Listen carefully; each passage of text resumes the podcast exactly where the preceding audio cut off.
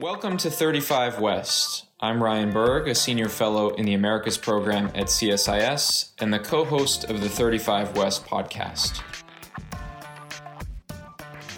How professional the Mexican But government. are we ready? I don't think. reform trends in Argentina. And that's what happened. role at all in the NAFTA negotiations. As the Western Hemisphere works to recover from the ongoing pandemic, adjust to new global economic shocks, and create good paying jobs and stable livelihoods for citizens, the private sector will play a key role in fostering development. One particularly important tool for encouraging private sector led development are special economic zones, or SEZs. These autonomous subregions can offer businesses an excellent, stable, and sometimes even superior legal and regulatory environment that encourages them to set up operations in these zones.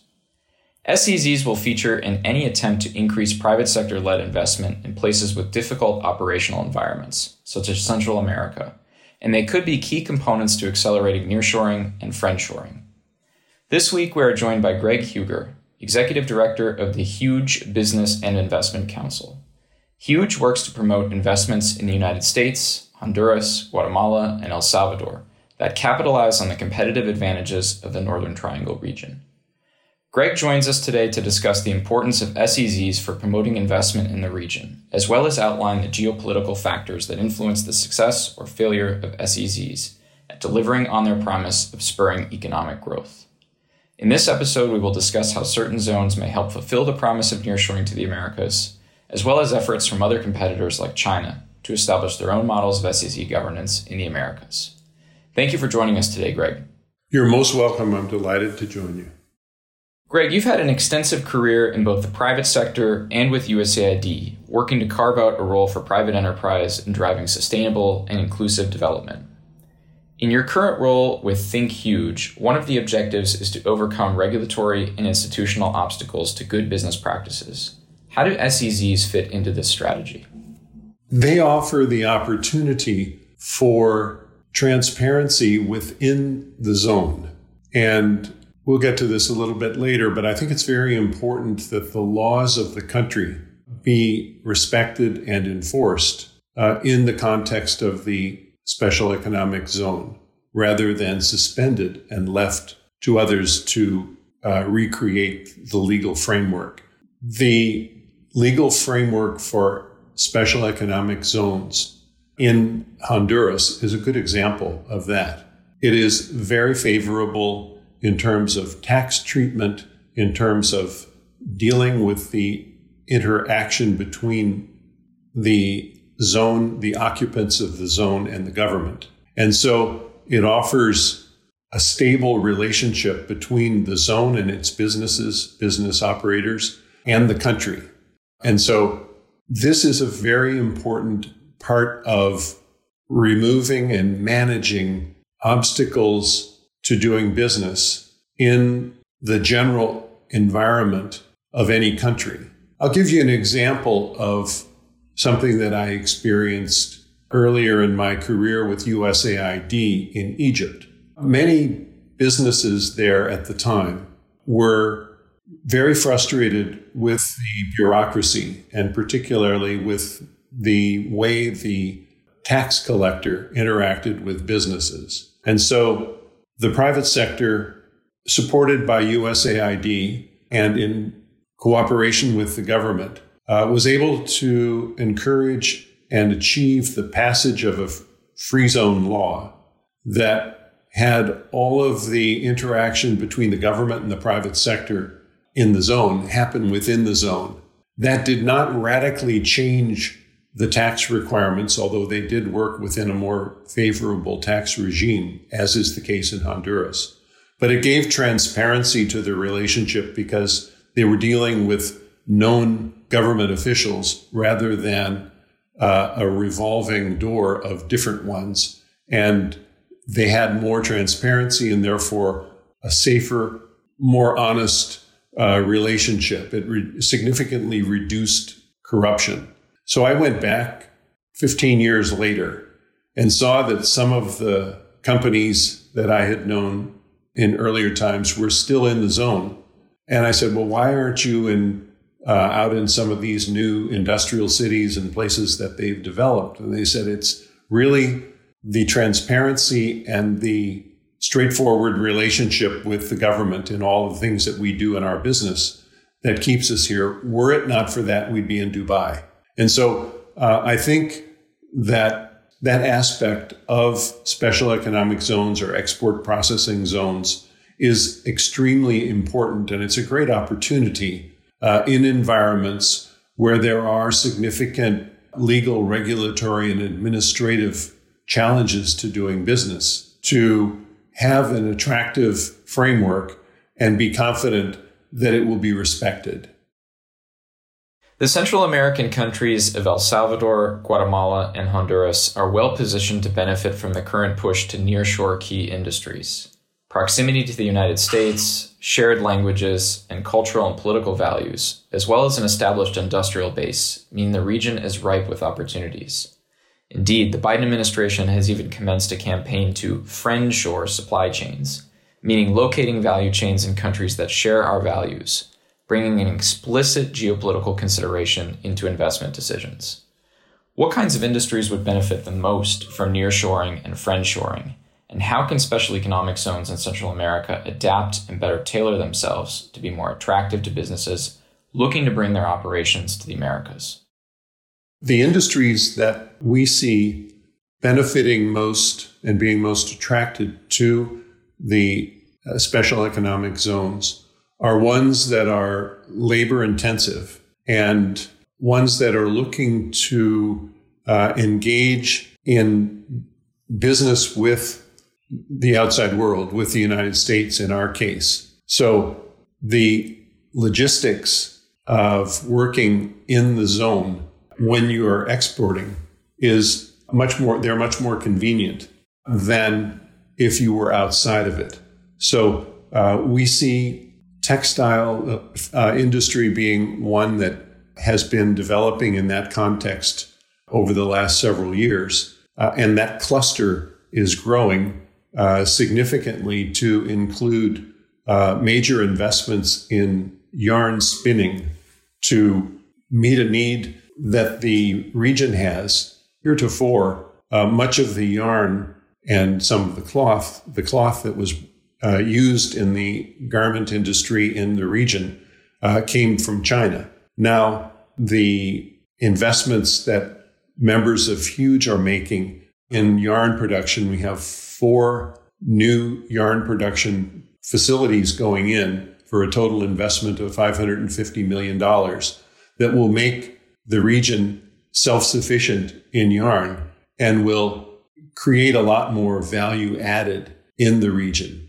and a nice synergy between the United States and Central America and the Northern Triangle. So, labor intensive uh, industries, export industries are ones that significantly benefit from the special economic zones. Another one is the automotive industry, automotive parts, uh, growing industry in wire harnesses and other component parts of automobiles are ones that uh, are growing and prospering in the export processing zones in the region. One of the key factors in determining an SEZ's success is its relationship with the government of the country in which it's based. To this end, how can zone operators better engage with national authorities in Central America?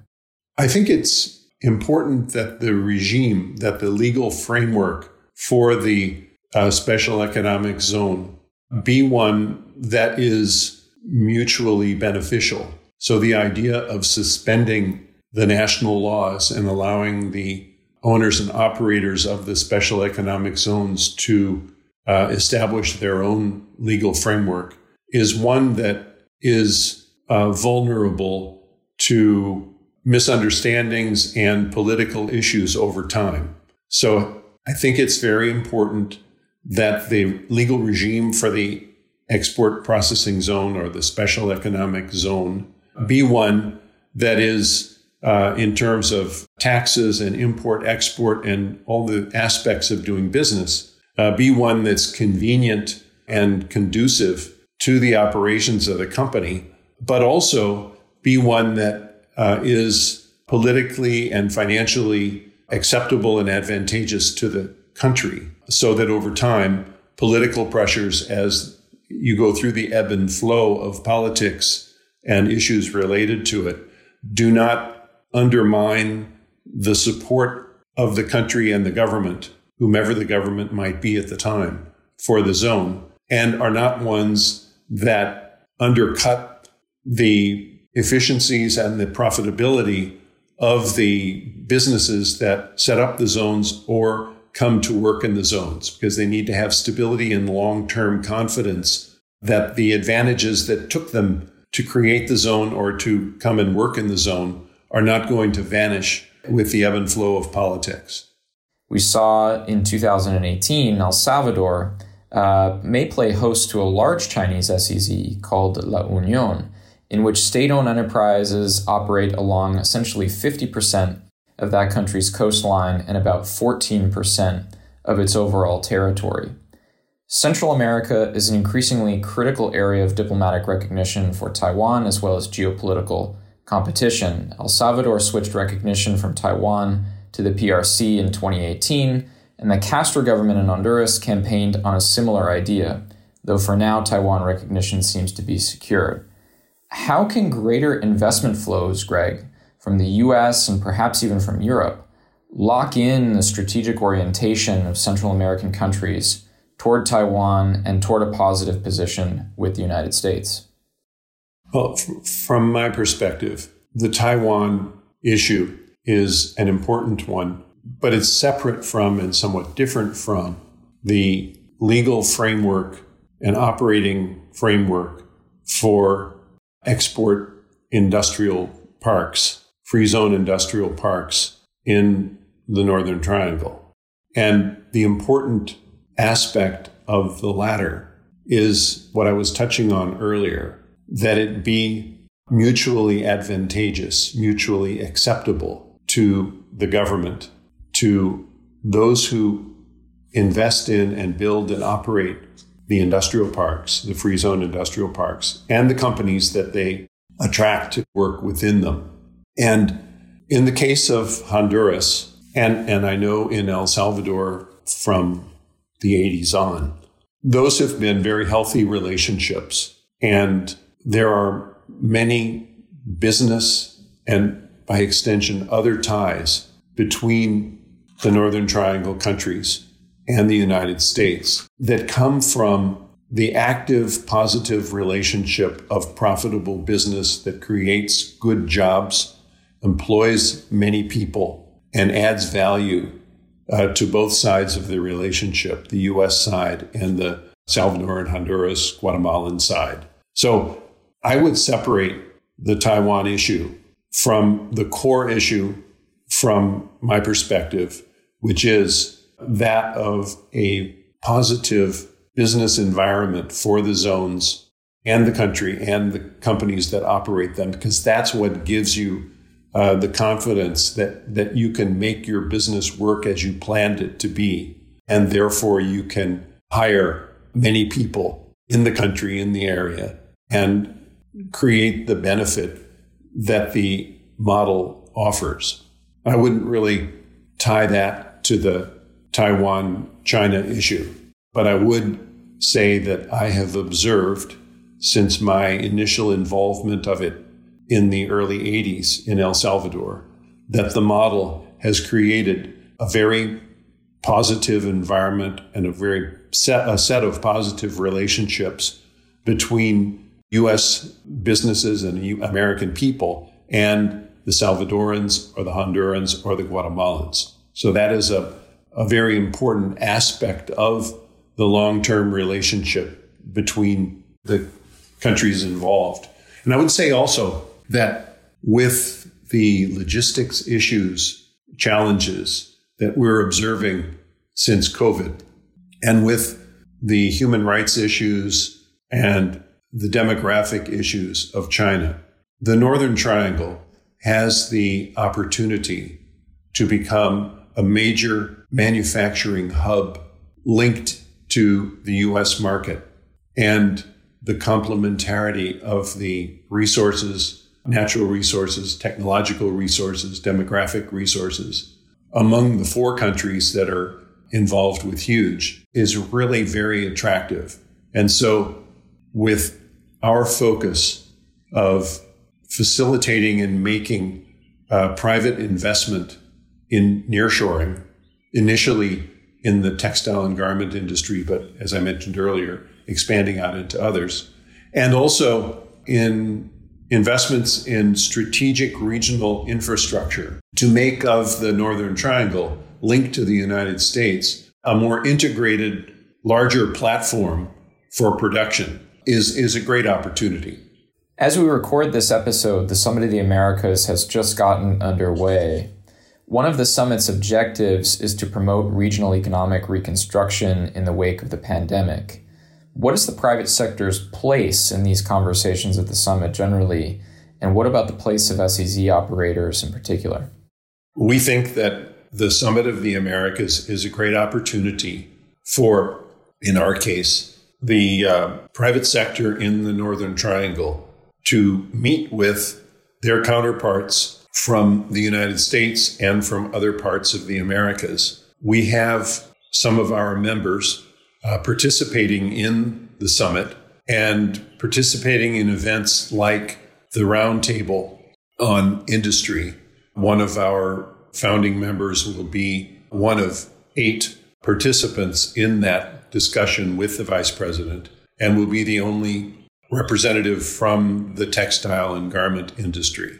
That's an example of the opportunity that the summit offers. The idea of pulling together people of like mind around the unity of democracies, of private sector activity, of civil society, of rule of law, of human rights, and, and have a focal event around it for these days, uh, we think is very good. And we're happy that our members are actively participating in it. Another aspect of it that's important is the civil society forum within it or in parallel to it. And Huge has developed and is developing a social impact advisory council, uh, including partners from civil society, from NGOs, from universities, from think tanks, from multilateral, bilateral organizations.